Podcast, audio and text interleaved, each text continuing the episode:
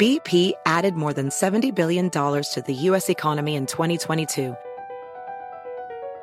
Investments like acquiring America's largest biogas producer, Archaea Energy, and starting up new infrastructure in the Gulf of Mexico.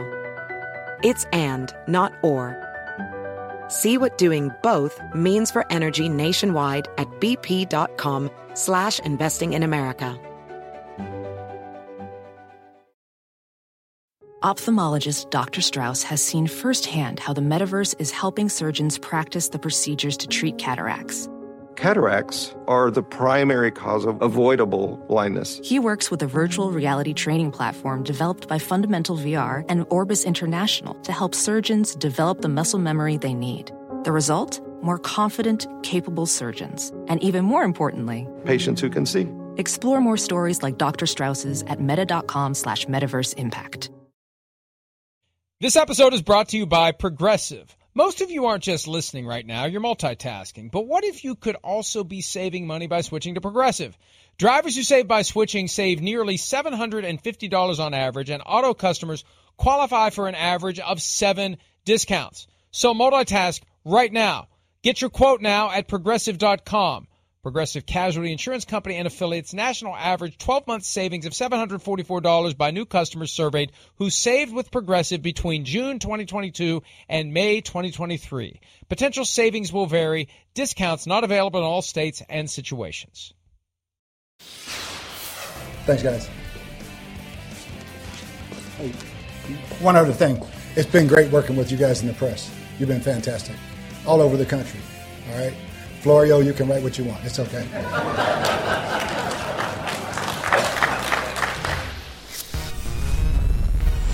Away, Mike. Way to go, Mike.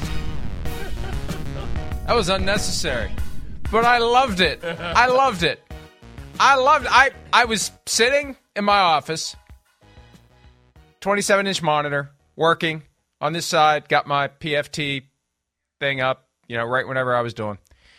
Little window on the other side with the press conference, and it just is one of those moments where you're like, if I'd have had a mouthful of water or coffee or soda, I would have spit it all over the screen. So, and he came back. He was done. He was. It was over. He came back Yeah. for his final words as an NFL head That coach. is- that is when you know. That's when you know that he loves you. Oh yes, yes. Love and hate, very similar emotions, opposite end of the spectrum. I prefer either to indifference, Peter. I look at it this way: Of course. if they weren't listening, if they weren't reading, if it wasn't having an impact, if I wasn't residing in his brain rent free, as the kids would say, he never would have said it. So thank you, Bruce. I've arrived. It took 20 years, but I've arrived. Good morning, Peter. How are you? But wait a minute, wait a minute. Didn't you arrive when Aaron Rodgers said something about you? Well, yeah, we've got that. That'll that'll pop up at some point. Isn't now we that can, a little bit bigger than Bruce Arians? Yes, but this is the first one since then that it was a call out Yeah, like okay. that. And now, Yeah. see, I don't know if I've told you this. I've I've already got my tombstone designed. My tombstone is going to feature a flat screen, solar powered, infinite loop of the Aaron Rodgers. Don't waste your time reading that crap, and it, eventually they'll just start playing it without warning. It'll be on that screen, and it'll be motion activated because why burn out the screen if nobody's there? So it'll come on like once every five years when somebody actually walks up. reading, There it is. uh, There it is. We already have the. Like mock up. Florio. I mean, don't waste your time reading Yep. uh, reading crap Yeah. like that. Like Mike right. Florio. Okay. I mean, That's enough. That's enough. So now we can add that to it. That's the, the ultimate farewell. You do that for a couple of times, not not one for one. Maybe three Aaron Rodgers, one Bruce Arians. Three Aaron Rodgers, one Bruce Arians. So whoever would visit my gravesite would be entertained by that. You know what you wanna my do, Mike? vision. Your goal should be um I'm thinking of George Costanza. Our goal should be a society without classes. No, I'm, your goal should be how can I really get Bill Belichick's goat? I just yes. So yes. that at one Bill, point- you're on my book. so that Say at one something. point, yes, yeah, that's what you should do. Figure out the people you really want to say something about it. So when you're dead, you can play that on a loop. But but you know, it's funny. Both times it's happened, Rodgers and now with Arians. I can tell that they really didn't want to. That they really tried not to. If you watch the whole Aaron Rodgers exchange, you can see it's building up, and he knows, he knows. I give this guy power if I mention him by name.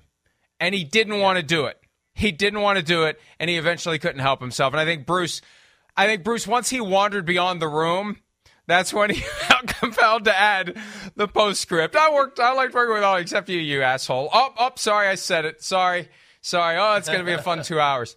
I, you know, Peter, we've realized in recent days, number one, we're not on any FCC regulated airwaves, and number two, nobody really cares. So every once in a while, Sims or I will let something like that fly. So I apologize in advance for whatever I may say next, and I apologize for everything that I've ever said, except for the things that really get people mad enough to call me out by name.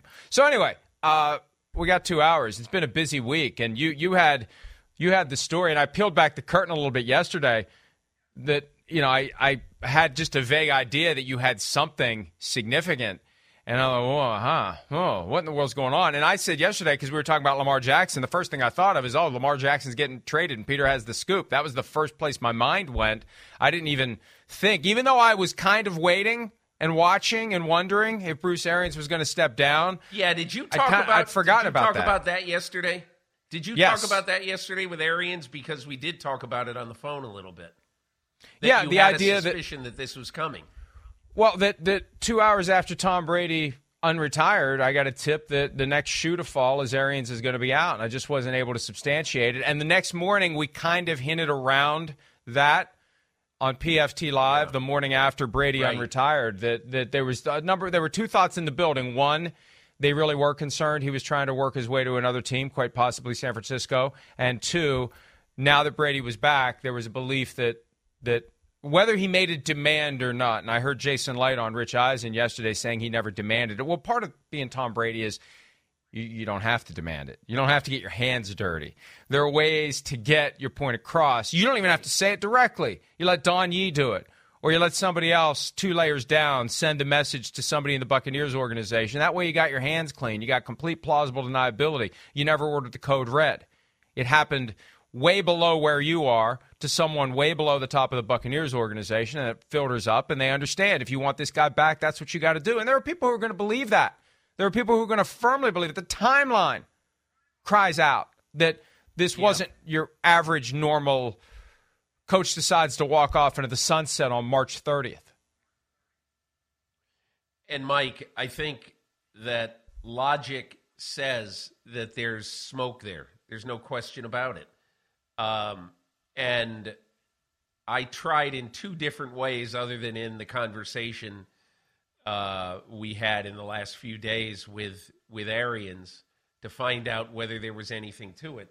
And and I have always believed, and you just said this, I've always believed that a person like Tom Brady, I'm not even talking about, I, I don't even mean a player like Tom Brady.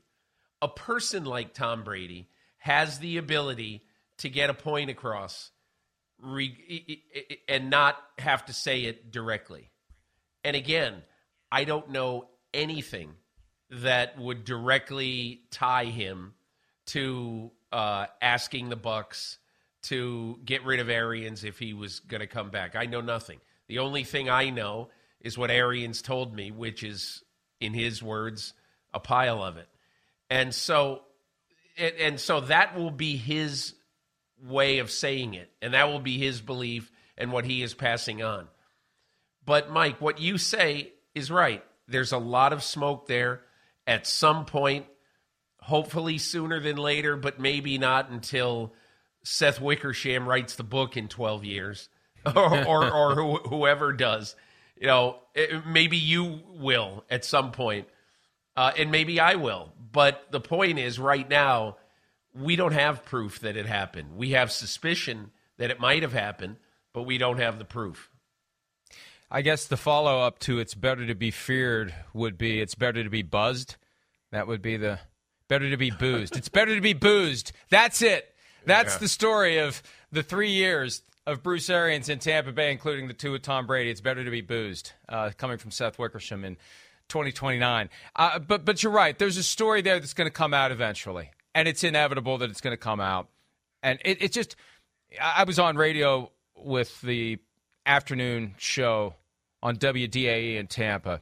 They reached out and invited me on, and I did a quick little Twitter research on the show and on the host, and it was obvious I was walking into a lion's den, that they don't agree with many of the things that I have to say about the Tampa Bay Buccaneers. And it's funny, anytime you say things that you believe that may not be popular among a fan base, they just assume you hate the team and you're just trying to stir up crap. And I, I wasn't going to go on. And I thought, you know, wait a minute. I criticize guys like Aaron Rodgers for only ever going on a friendly platform like the Pat McAfee yeah. safe space that he's on every Tuesday. So I said, I'll do it. I'll do it. I'll, I'll let them say what they want to say and we'll talk it through. And one of the things I said to him is, you know, there's a lot of circumstantial evidence here. And circumstantial evidence gets a bad rap. Circumstantial evidence is valuable evidence. I go to bed at night. My car's outside. There's no snow on it. I wake up the next morning. There's snow on it, but it's not snowing but the circumstantial evidence is it snowed. So when you yeah. see something happen this late, first one, we talked about this the other night, first one since Jimmy Johnson in 1994, who disappears in late March. And obviously there was a hell of a story behind that one. This is not normal. This is not usual. So it cries out for scrutiny. It cries out for an examination and it cries out for reporting eventually on what exactly happened because this isn't the usual season ends Coach is done, and he says, I'm out. He locked in for three months. He was all in. All in. And, and as he tells it, he was all in until Tom Brady was coming back. And that's when I decided, hey, now's the time to leave. And the average person, I think, would look at that and say, "Why would you think that's the time to leave?" That's the time you you utter a gigantic sigh of relief that this season won't be a potential crap show without Tom Brady. I got a year here where I can keep doing what I've been doing. I talked to somebody at the end of the season, and it may have been you, Peter, about the possibility that Arians walks away into the sunset. And whoever I was talking to about it said, Well, why would he? He's got it made. He's got it made. Why wouldn't he stay for another year with Tom Brady? He's not working nearly as hard as other coaches, and he made no bones about it. He reveled in it. Why would he walk away from that situation? I think there's two reasons. And if if it is as he says, look, you know, Bruce Arians is not the guy who sleeps in his office or who gets there at 4:30 in the morning and leaves at midnight. He's just not that guy. And I think the most logical thing is exactly what his words were. I think one of the reasons I believe, and look, for people who don't know, uh, and it's not that big a deal, but Arians recently asked Sam Farmer and I, both of whom, both of us have written extensively about Arians for years. Uh, and he asked us if, you know, if if we could keep something quiet for a while, he would let us break a story. Uh, he'd give us the high sign when it was when it was ready to go.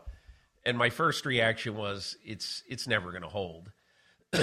but he told us what it was. We agreed, and he told us what it was and and so my first thought was this is this is crazy. But in that first conversation he spoke for about 10 minutes pretty passionately about uh, the state of black coaching and minorities in coaching.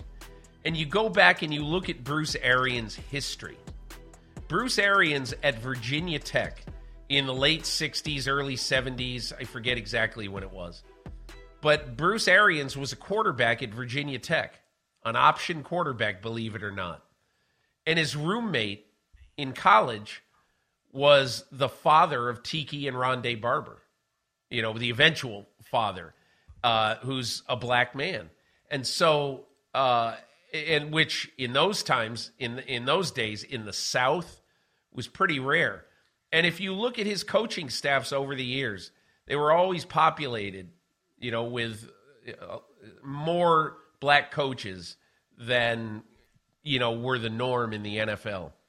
And he said one thing when we were first talking about it. He goes, listen, if I give Todd Bowles the team with uh, Blaine Gabbert and Kyle Trask as the quarterback, and he goes 6 and 11, or he goes 7 and 10 and then next year is just as bad and they're on this perpetual search for a quarterback todd's going to get fired And his second chance, he will not succeed and he'll never get a chance again. And it's just he said what what opportunities do black coaches get? Most of them crappy. And he said so in this particular case when Brady came back, I said now is the time because now Todd Bowles is going to have a chance this year to win a Super Bowl. Maybe he will, maybe he won't. But now he's going to have a chance. And Mike, that's the one thing about this story. I texted Jonathan Jones of CBS Sports yesterday and said, I, th- I thought you wrote a great column. And his column, in essence, was look, I don't know what happened with Brady and whether he uh, strong armed Arians out of there. I, I, don't, I don't know what happened. But let's not forget the significant thing in here. At a time when the NFL is crying out for more minority representation on coaching staffs and as head coaches, at that time, here's the guy who has been the godfather of that. So let's appreciate what he's done. And that's kind of, I mean, that's how I felt when I wrote the story I wrote the other night. And Peter, one thing I said yesterday that just kind of occurred to me as Chris Sims and I were talking it through, and I need to write this at PFT. The league would be very wise to get Bruce Arians involved in the broader efforts to get oh, owners to no think question. differently and to act differently. And who better than Bruce Arians to walk into the room full of oligarchs and tell them like it is? Who better than him? Who who would be better suited to do that, to speak the hard truths in his own charming S and F bomb way than Bruce Arians? It would be perfect, and it's exactly what the league should do because he's figured something out that plenty of owners and coaches have not.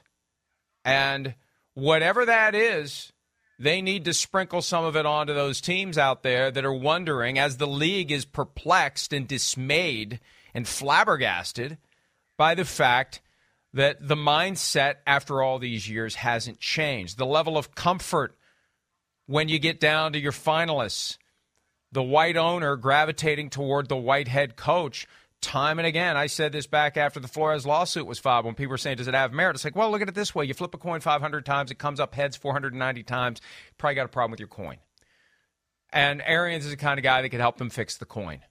And they definitely should explore ways they can incorporate him in communicating directly with the owners and other coaches to get them to do things the way he did things. And that would be the best possible post coaching job that Bruce Arians could have. You need to write that today, I think. Uh, otherwise, I'm going to steal it for Monday. it's uh, on my list, Mike. It's on my list, Mike. Here, Mike. Here's here's one other thing I think it's important to think about.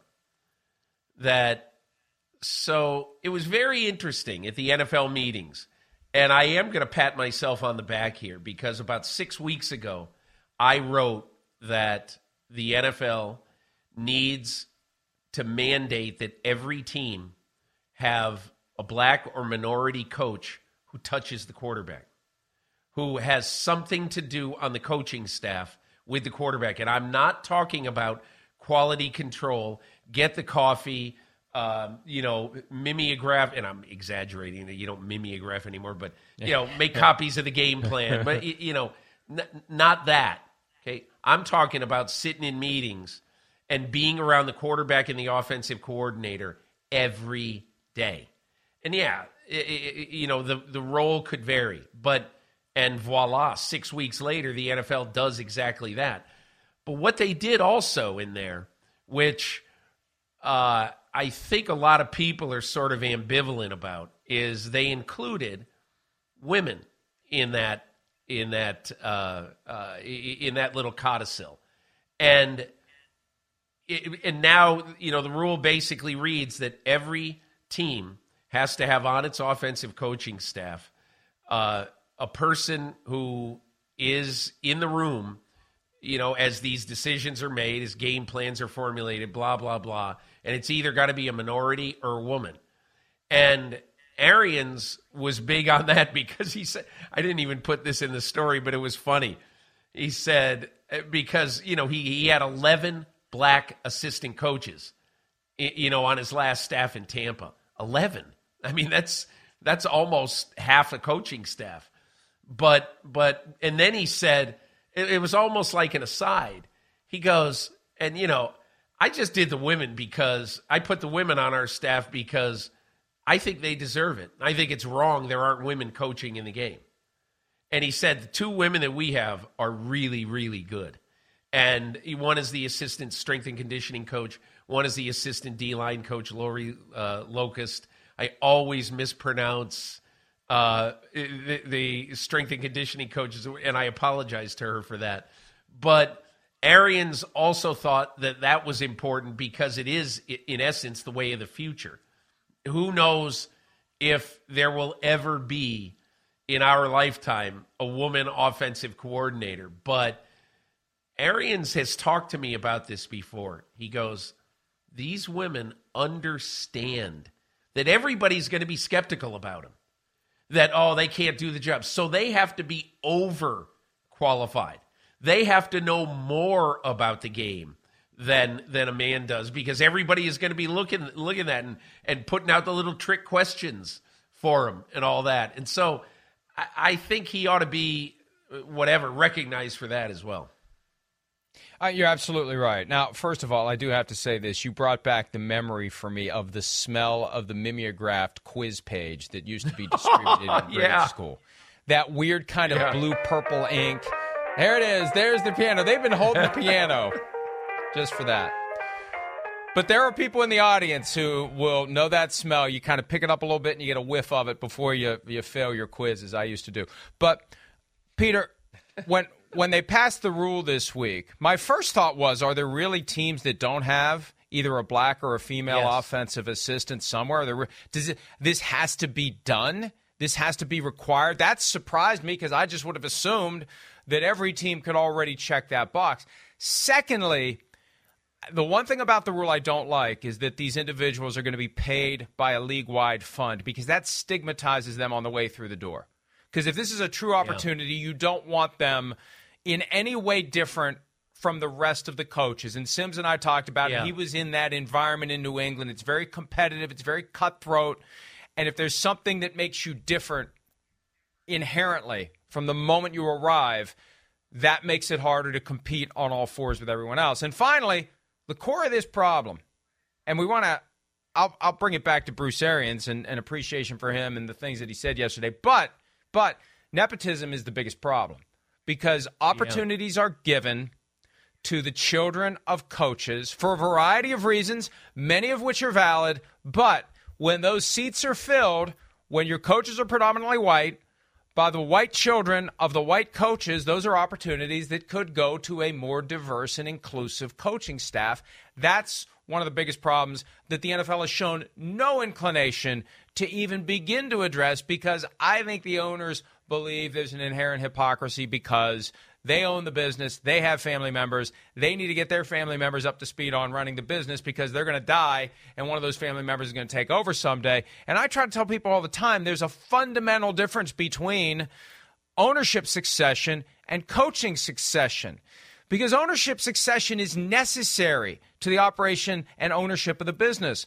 Coaching succession, especially within the family, isn't because the coach is an employee, not an owner of the team. But that nepotism angle is one of the reasons why those opportunities aren't there as plentiful as they should be. And it's why they needed to take your advice and create a separate track that just gives people a chance to do the job. It's one thing to be qualified objectively, it's another thing to have the opportunity to grow and develop and learn through the reps and the hours and the games and the seasons of being an assistant coach.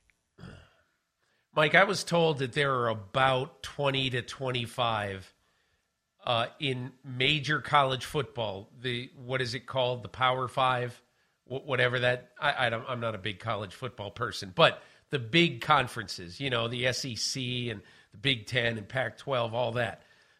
that there are approximately 20 to 25 offensive coordinators or quarterback coaches or assistant head coach slash offense, whatever.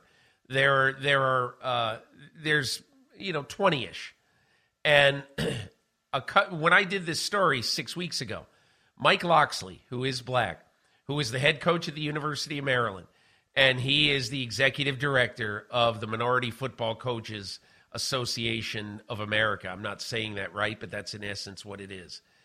And I asked him if he thought that many of those candidates would jump to the NFL if given an opportunity like I discussed. And he goes, absolutely. He goes, not now, not all of them would necessarily, but a lot would. And and he goes, that's the kind of upward mobility we really, really need.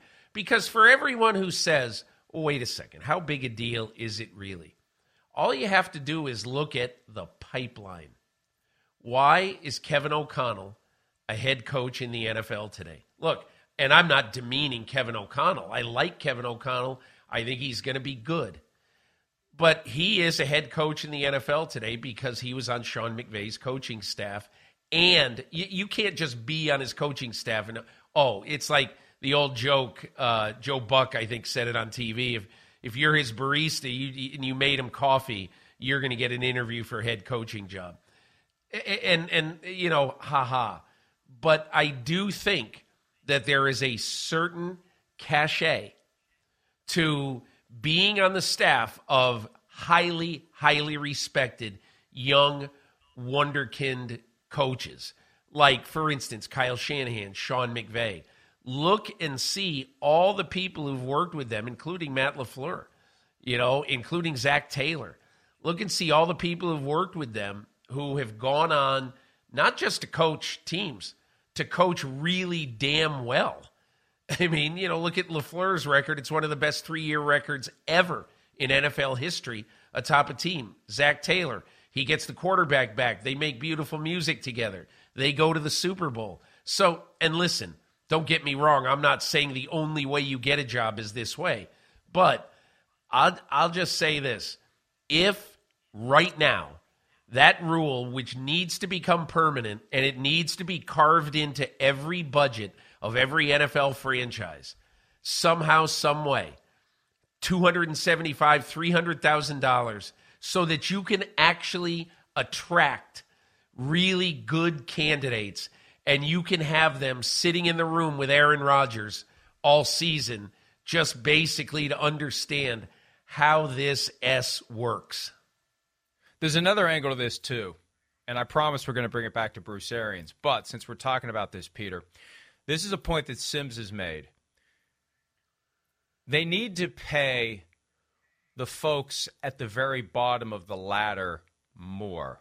There's this strange dynamic that they've convinced yeah. people is a badge of honor, a proving ground, an apprenticeship, where your first opportunity results in you getting paid nothing or next to nothing. So, if you have a family, if you don't have a family that has a lot of money, if you don't have a circumstance yeah. that allows you to basically go work for free or close to it to demonstrate that you have true passion, because nothing demonstrates true passion like working your ass off and working not getting paid peanuts. much to do it. Exactly. that needs to end. Yeah. That needs to end because there are people who will self select on the way through the door to not do it because they can't. I would love to do it, but I can't because I need to make money. I have bills to pay. I have mouths to feed. I have a car payment. I have to live in something other than a one room, 400 square foot apartment. That is a reality that never gets discussed, but there are certain people who can do it because I got the money, I got the support system in place. Yeah. And there are there are many who just can't. There are many who cannot say, "Hey, yeah, you know what? I can make it for 2 or 3 years with no income." or absolutely close to poverty line, not even living wages to prove myself.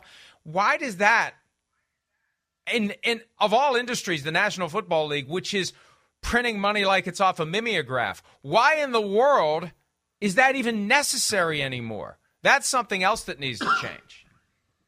Yeah, Mike, I, I, I want to tell you a story. In 2009, uh, maybe 2008, Scott Pioli, who then uh, at the time in 2000. It was this was 2008. He met a guy who was a, a graduate assistant at Boston College named Ryan Poles. Pioli was, uh, you know, basically the de facto GM for the Patriots at the time, and he met this this kid just out of college named Ryan Poles, and at Boston College, and he struck up a relationship. When you go to these college campuses, you meet a lot of these guys and get to know them a little bit. And the next year, Pioli offered him a job as a scouting assistant, basically kind of a gopher job with the Kansas City Chiefs when he got the GM job in 2009. So the one thing he said was, now, job doesn't pay much. I, I think it was like $30,000. Job doesn't pay much, but that's the way it is. Uh, and, and everybody understands that's the way it is in the NFL.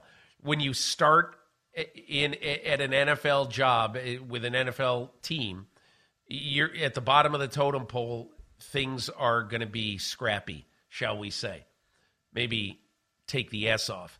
But anyway, you're not going to get paid much. When Ryan Poles got to Kansas City, he, you know, and at one point he looked down at his paycheck and he said, "Hey, wait a minute, I'm getting more than thirty thousand. Pioli, because he felt bad about making a guy move to a new place and have to get all everything together. He basically started him at 40,000 instead of 30,000. But the vast majority of people who hire first-time people or or or you know just starter salaries you know for college graduates they're awful. It's like barista pay. Um, but but I'll, I'll just say this that in many cases the reason that they can get away with it is that if Ryan Poles doesn't want the job, there's 30 people behind him who would love right. to be a scouting assistant for the Kansas City Chiefs at $20,000 a year. Exactly. So that's exactly. one of the reasons why this happens.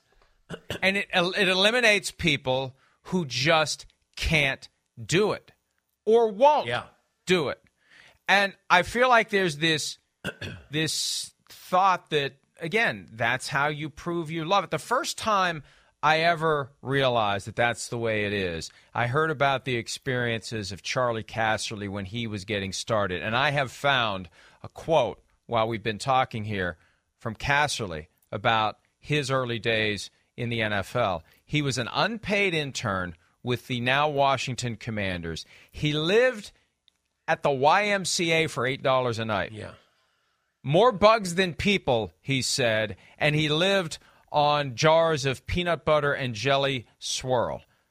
That is no way to live. That is no way to cultivate a future. That is no way to treat your people when you have a multi billion dollar industry that made in 2021 alone $270 million through its money for nothing arrangement with gambling companies where you're not doing anything differently, you're not doing anything more, you don't have to hire any more employees. You're just getting another 270 million league wide just because you're letting the gambling companies say we're one of the seven sportsbook partners of the NFL. So the money is yeah. falling from the sky.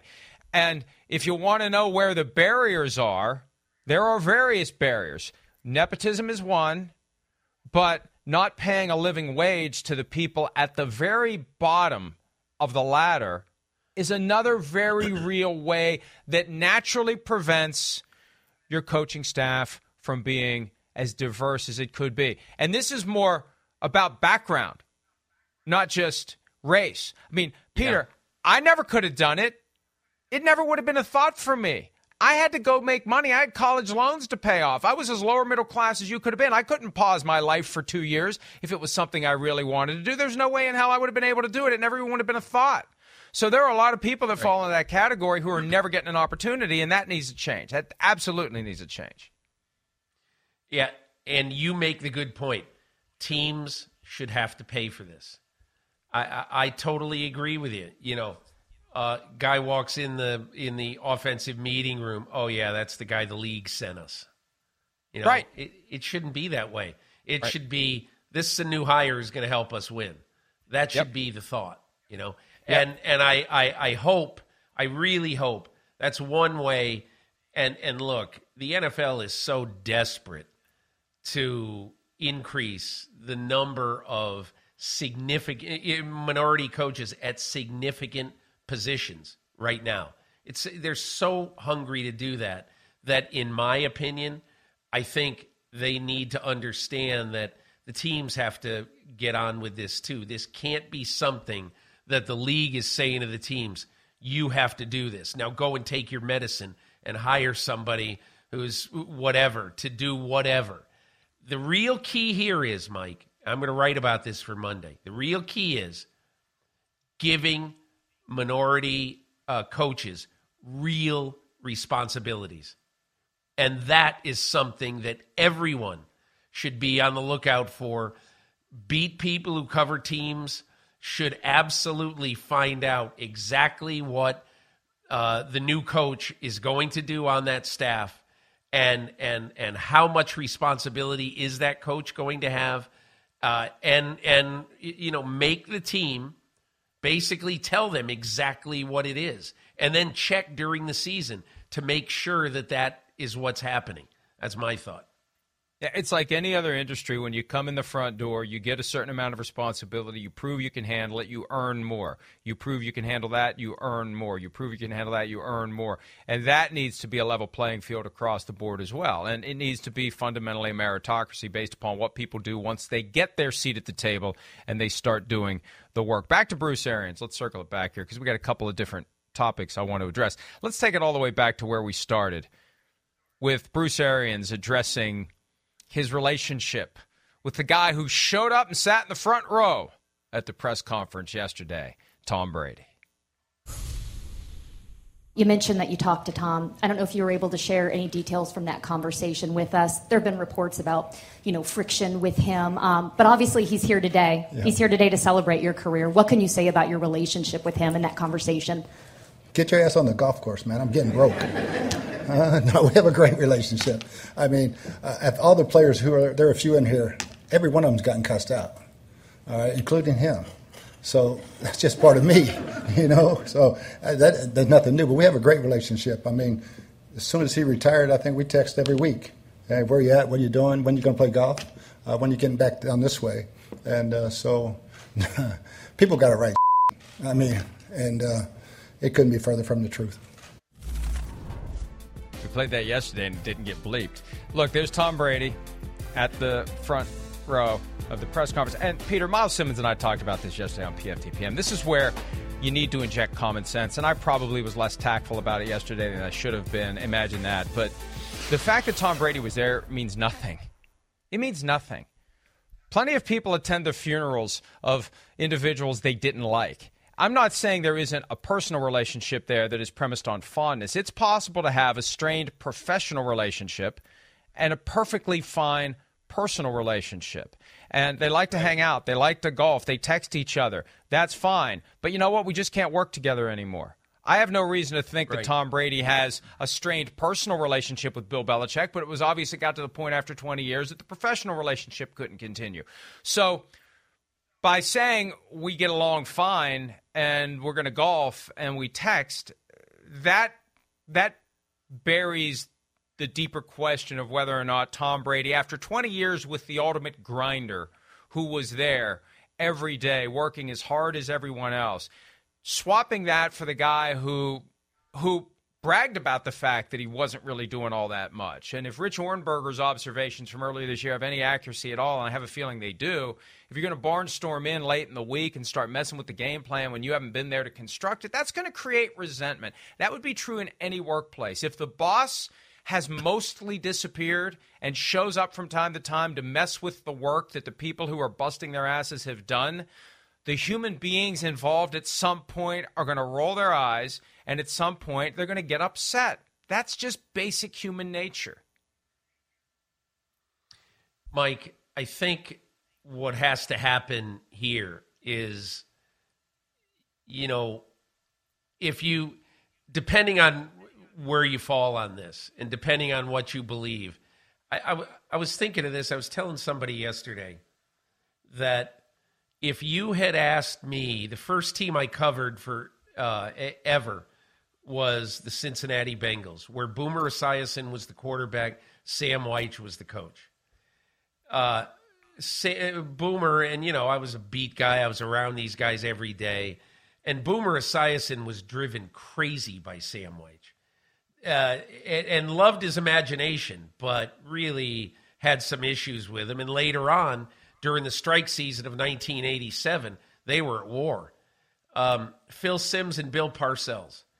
When Phil Simms played for Bill Parcells, I can tell you that he had to grind his teeth a lot to take the stuff from Parcells. There's a famous scene from a Monday night game at Indianapolis in the 80s where Parcells is screaming at Simms on the sidelines.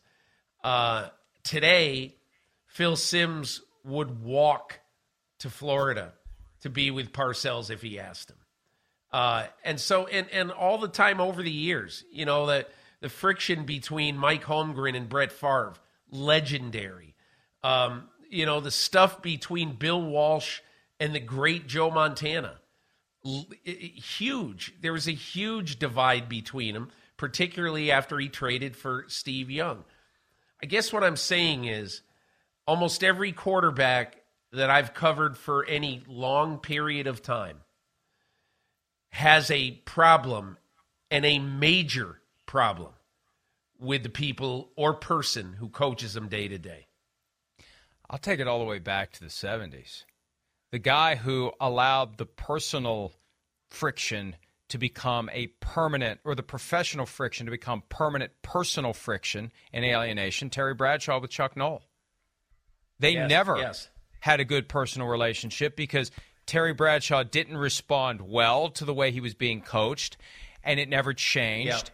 And he completely detached emotionally from any positive feelings about Chuck Noll. And I guarantee you, if the original TB12 had any of the power and influence that the current TB12 enjoys, the original TB12 at some point would have tried to engineer a coaching change in Pittsburgh, and he would admit it.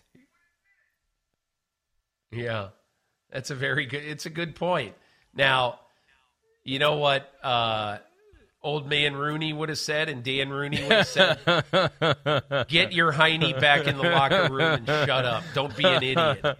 You know, But- it's the same but- thing. If but- can you imagine? Can you imagine if Robert Kraft, if Belichick, or if Brady ever went to to Kraft after three Super Bowls and say, "Hey, what about this Belichick? What, what you know? What are you going to do?" And he would have said, "Get out of here." Yeah.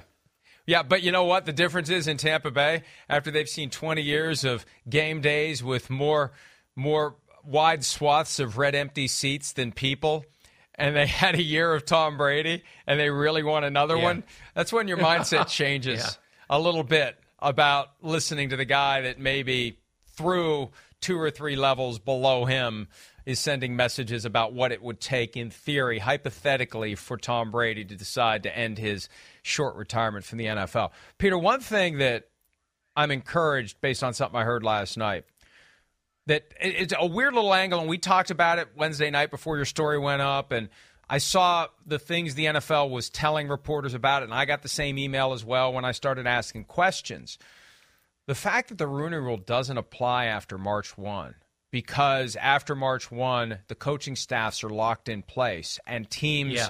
are allowed to say you you can't talk to our offensive, defensive, special teams coordinator, quarterbacks coach, whoever you may want to interview. You can't, so you can't do a real search.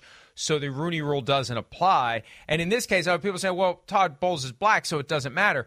Right, but the Rooney Rule requires at least two external candidates to be interviewed. So technically, in this case, the Rooney Rule was not complied with because there should have been news cycles in the coming days of at least two minority candidates who were getting an interview, and we would have talked about it. It would have shown up on ESPN.com, Associated Press, and these individuals not only would they have had their name in circulation and their name attached to a head coaching interview, which psychologically helps with the other jobs as they become vacant, they would have gotten the opportunity of being interviewed.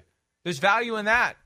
And the NFL's position was, well, you know what? The Rooney Rule doesn't apply after March 1, so basically you can do whatever you want. And they've recognized quickly that that is a very dangerous loophole, that that can be used in a way, in theory. And the first thing I thought of was Jerry Jones. Well, now he's got license to fire Mike McCarthy anytime he wants after March 1 and hire Sean Payton, or fire Mike McCarthy and elevate Dan Quinn. So they need to close that loophole, and I'm told they're already thinking about doing that. And the easy solution is you have a coach who leaves after March 1, you name an interim coach from your staff, and then after the season, you do a normal search like you would if the guy disappears in July, August, September, October. That's a fix that needs to be made before somebody uses that exception to the Rooney rule in a way that results in a white coach instantly without a search replacing the coach who has left after March 1. You know, we talked about this, uh, you and I, and I think it was, I think I said it, you might have said it, but what if Bruce Arians picked Clyde Christensen, his quarterback's coach, yes. who's been a great coach over the years? Well, Clyde Christensen is white.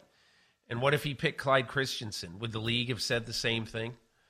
Uh, the league would have been in hot water if, in my opinion, and would have been getting raked over the coals if Arians felt the need to uh, really back in the Bucs felt the need to to hire a white coach. But Mike, getting back to what you said earlier, here's the other problem with your point that these would have been absolute total sham interviews. And look, it's hard enough when uh, when a coach knows. I mean, somebody in New Orleans told me that Aaron Glenn thought that, hey, look, this is a closed job. When he agreed to go do an interview, Aaron Glenn is the defensive coordinator of the Lions, used to be on the Saints coaching staff, and did an interview with Mickey Loomis, the general manager of the Saints uh, for the head coaching job, which eventually went to Dennis Allen. And I had heard that he was reticent to interview because it was kind of a waste of time.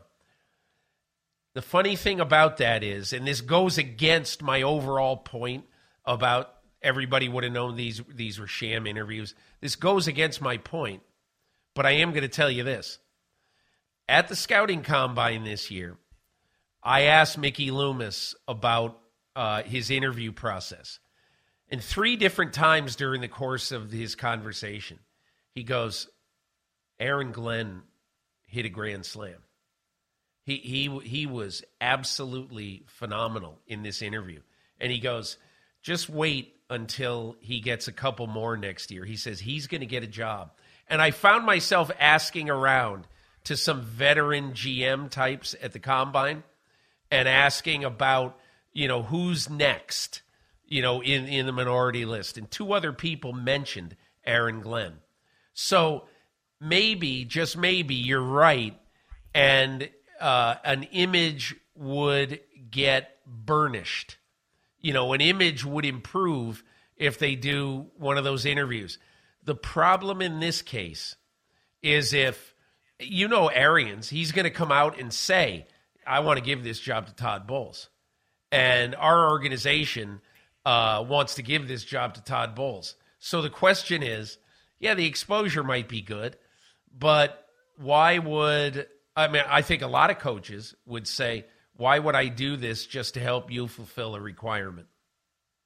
No, you're absolutely right. And that's the tension. But at the same time, compliance with the Rooney Rule does give a minority candidate that opportunity to go through the process get another rep under his or her belt because eventually that's what it's going to be if the NFL's plan at the lower levels of the coaching staffs comes to full fruition. So uh, the, the bottom line is I expect that loophole to be closed. And if something like this happens in the future, Todd Bowles would have had the job through the end of the season. And then at that point, the Buccaneers would have been required to do a full and open and inclusive search that complies with whatever the terms of the Rooney Rule may be at the time.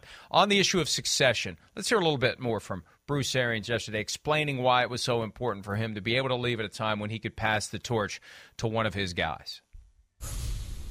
Number of people have already asked, why are you stepping away from the chance to go to the Hall of Fame and win another Super Bowl?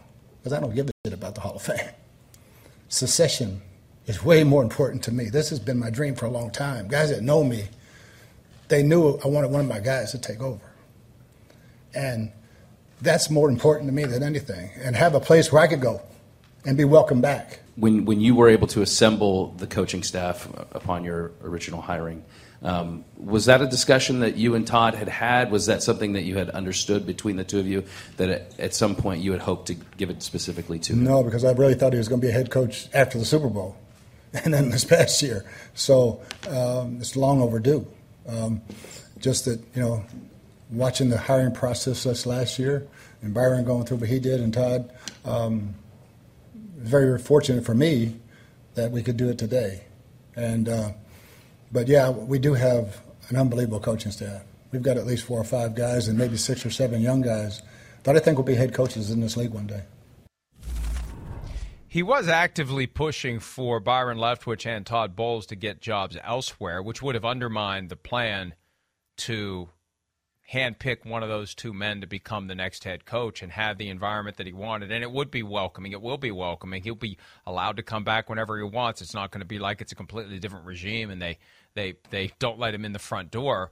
So there's a benefit there, but the idea that he is able to ensure that one of his guys gets a chance and a good chance, as you said earlier, not Kyle Trask or Blaine Gabbert as the quarterback, but Tom Brady for a year and lay the foundation, have a better chance to stick around beyond 2022. So I understand it. Now, look, I, in my mind, and maybe I just missed it, but I never associated with Arians with so, as someone who was hell bent on walking away at a time where he knew he'd be able to hand the the the reins to one of his assistants. And frankly, frankly, Peter,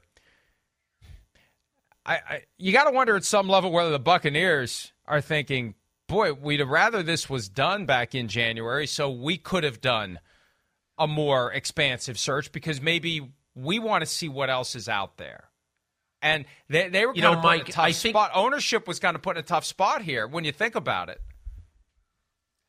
I think you're right to some degree, but there's two reasons why I think they probably would have settled on Bowles regardless. Number one is that the Glazer family uh, has hired more black coaches in their history owning the team than any franchise in NFL history. They've hired four black coaches uh, going back to Tony Dungy uh, over the last 30 years uh, and in their history. And no team in the NFL has hired more than two full time uh, black coaches. Nine teams have. Uh, they're the only ones who've done more than two, and they've done four. And secondly, I was told the other day that the the Bucs were more interested in a smooth transition rather than because think about this. People don't understand this. 3 or 4 years after Bill Cowher stopped coaching, whatever year that was, 90 I'm sorry, uh 06 or something. I think it was 06. 06 was his last year, It- yes. Yeah. So this was maybe 10 or 11. I, I was talking to him once and I said, Did you ever think of getting back in? And he goes, First thing he said was, All my coaches are on other staffs now.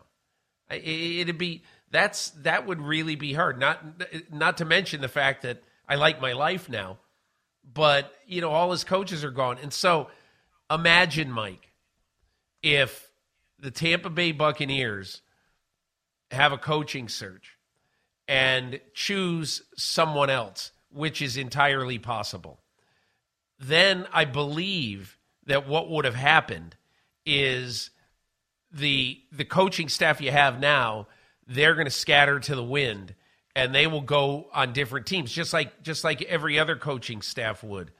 When what I was told is that internally they really like their coaching staff and they love Todd Bowles. If they had lost Todd Bowles to another head coaching job, and Arians told me he thought he was going to get the Miami job, but if they had lost Todd Bowles, that would have been a humongous loss for them. And they would have figured it out. Every team always does. But that's why I think, and I understand your point, that the organization was put in a tough spot. I think whether it was January 15th or March 30th, they were going to pick Todd Bowles. One last thing about Bruce Arians before we take the break, too, because the general reaction to the fact that he is leaving and is gone has been not even a full shrug. The betting odds didn't change on any metric for the Buccaneers. Yeah. People assume they're just going to pick up where they left off. But a point Simms made yesterday that I think we need to underscore here. It's easy to take for granted a coach who does the job well on game day and never screws up. Because what do we always talk about the morning after the games? Which coach engaged in horrible clock management? Which coach made Yeah. Yeah. a, a, a, a head scratching decision on fourth down? Which coach iced his own kicker with a timeout? I can't think of a time where Bruce Arians was that guy that we were saying, what in the hell is wrong with him? Right? And and not that Todd Bowles is going to be one of those guys, but my point is it's easy to take for granted the head coach who has it all buttoned up on game day and doesn't have those unforced errors that give us so much fodder for scrutiny and criticism the day after games. You know, the one other thing that I kept thinking about, I kept thinking about how coaches age these days. And how, when you look at, uh, it, it, seems logical that Bruce Arians, who turns 70 later this year, that's about the time that you would think, okay, time to go play golf or, or time not to work 16 hours a day anymore. Okay. But life has changed. Look at Pete Carroll. He's 70. Look at Bill Belichick. In two weeks, he'll be 70. And Bill Belichick said a long time ago, yeah, I can tell you, I won't be Marv Levy. I won't be coaching in my 70s or whatever. I, I'm, I'm paraphrasing that. I forget exactly what he said, but that's essentially what it was. And I asked Josh McDaniels at the combine, so now that you're gone, now that you can actually talk, how much longer for Belichick? And he goes, I, I have no idea. He said, and he said something to me. He goes, it looks like there's no end in sight. but but look, that's for some people. Okay, but for Arians, and and and this is the point I was going to make.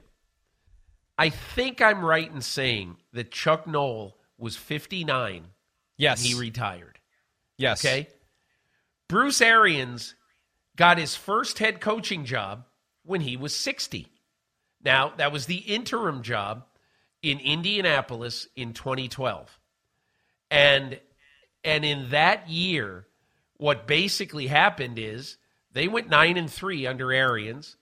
Uh, he uh, he got a co- he got a job out of that with the Arizona Cardinals. And in his 60s, Bruce Arians won 95 games. His last two years, he went 29 and 10, obviously helped by Tom Brady a lot. But it's so interesting now to look at Chuck Noll. I think when he retired, he was the fourth or fifth winningest coach of all time. Uh, and he retired at 59. Arians didn't have his first coaching job until he was 60. And then he won 95 games after that when Chuck Noll was long since on a sailboat in the, you know, along the Atlantic coast.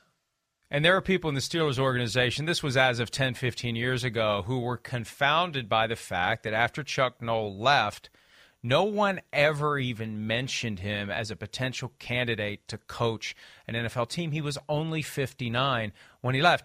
Yeah. And here's the ultimate contrast, and then we do have to take a break. John Harbaugh is currently 59. And he seems like he's just getting started. And when we talked about his extension Yes. earlier this week, I had a vision of if you could get all at the same time, the same age, Bill Belichick, Pete Carroll, and John Harbaugh. Harbaugh would pick one guy up in each hand, spin him around, slam him together, and throw him 50 yards in either direction. That's the way Harbaugh is going to be when he's coaching at age 70. And the world has indeed changed. And Bruce Arians looked like he could keep going as long as he wanted to. He looks great. He looks rested. He looks healthy, Yeah. and he looks like he's raring to go. And uh, again, NFL, go get him and get him involved in your broader league-wide efforts to improve diversity and inclusion in the coaching ranks because I think he would have a few pointed things to say to some of these owners and other coaches. All right, good news is, Peter, this may have been our best opening segment ever. Bad news is we burned half the show in one segment. So we got to jam six into one hour. We'll be back with more PFT Live right after this. Across America, BP supports more than 275,000 jobs to keep energy flowing. Jobs like building grid-scale solar energy in Ohio and producing gas with fewer operational emissions in Texas. It's and, not or. See what doing both means for energy nationwide at bp.com slash investing in America. The Rams would like to buy a Val, pretty expensive Val, five years, fifty million. But of course, we know how that goes when it's time to dig into the Yes. details of the Bobby Wagner deal. It's not going to be five years, fifty million. But he is the latest member of the Rams. I saw Charles Robinson tweet yesterday an alteration of the Les Snead "F them picks" T-shirt. It now says "F that cap" because they keep finding a way to get to get big name players under the cap. I mean, look at it. Each level of the defense now. You got an all time great Aaron Donald on the line, Bobby Wagner, linebacker, Jalen Ramsey, corner. Not that Ramsey is all time great, but right now one of the best in the league at his position and could be on track to be an all time great. But an amazing accomplishment for a team that is known for offense. Pretty good defense, and defense gets a little better with Bobby Wagner. Mike, two points to make about this, and I know we got to go in hurry up mode in this for a few uh, uh, segments, but two points to make on this. Number one, I was told yesterday if Von Miller signed with the Rams, they would not have even entertained a conversation with Bobby Wagner because they would have spent their basically their their you know the the gathered up all the pocket change they had to make sure that they could keep Von Miller. When Von Miller left, they had a little discretionary income that they could spread around how they wanted to. Number two, I think the key to this contract, whenever it is publicized, you will see that the Rams basically said to Bobby Wagner, "Eh, eh, eh, Look, we would love to have you, but here's what we can pay. And because Bobby Wagner is his own agent and was negotiating himself, I'm sure with help from whoever, but because he was negotiating himself, there was no filter of an agent between him and Tony Pastoors, who was negotiating the contract. He's the cap guy negotiator for the Rams. There was no, there was nothing between them. There was just Pastoors would say, "Listen, here's what we can afford." And for those people who say five years, fifty million, how does that happen? Look, you'll see with the cap when you get when you see the contract that this probably is a two-year contract. That if they have to get out of it after one year, they'll have a minimum amount of pain. Um, and and and the fact that the Rams were negotiating from a strong position. We have a young player at your position who we really like, and uh, that there was not desperation in going to get Bobby Wagner. I believe helped them sign Bobby Wagner.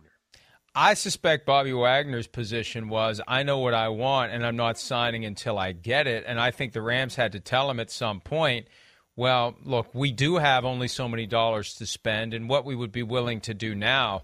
You just can't assume that you can wait until July or August and that's still going to be there. We have to move on at some point. So you have to ask yourself, what am I waiting for and what am I going to get if I keep waiting? And am I going to put myself in a position where what's available to me, either from the Rams, the Ravens, or anyone else, isn't going to be close to what would be available today? And I think that's part of the tough conversation you need to have with a guy who knows he's going to be making less than he wanted, but the longer he waits, the less is going to be available, quite possibly. So he makes the move, they make the move, they add Bobby Wagner to that defense. And, you know, quietly, Peter, I mentioned this yesterday, I think to Myles Simmons. Last year, there was so much talk of the Buccaneers repeating. There's been no talk of the Rams repeating. There should be, because the NFC has weakened across the board, except for the Buccaneers, although they're without their head coach now, which is not as simple as I think we're assuming.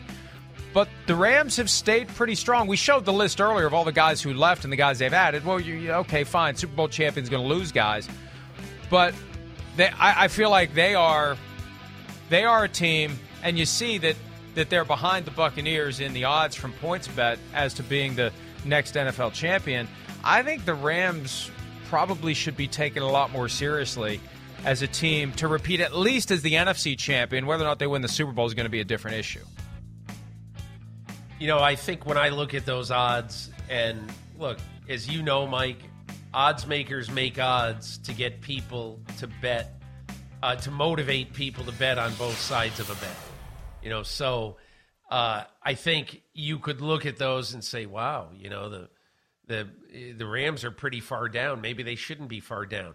But you know what that what those odds? Can we put that up one more time? I want to. I just there's one thing about gambling and odds that I think people need to realize. Like a lot of people, their their fun team this year, their pet team, is the Los Angeles Chargers. I've been thinking a lot about the Chargers. They've had a great offseason. And what if you can sort of get in your head that they're going to be really, really good this year? But the problem with loving the Chargers is they're in the AFC West. And so it's going to be very hard to win home field through the playoffs if you're a team in the AFC West this year. I'm not saying it's impossible. Somebody might go 14 and 3 and win that. But look at the teams at the top. The Buffalo Bills. In other than the Patriots, Miami's going to be improved, but they're going to have a good division record. The Tampa Bay Buccaneers might go 6 and 0 in their division. Who knows? I don't know. They might lose to New Orleans again. And the Green Bay Packers could go 6 and 0 in their division. When you have a soft division schedule, you have the ability to have a much better regular season record. Home playoff games, although not essential, have usually equated to advancing deep into the playoffs.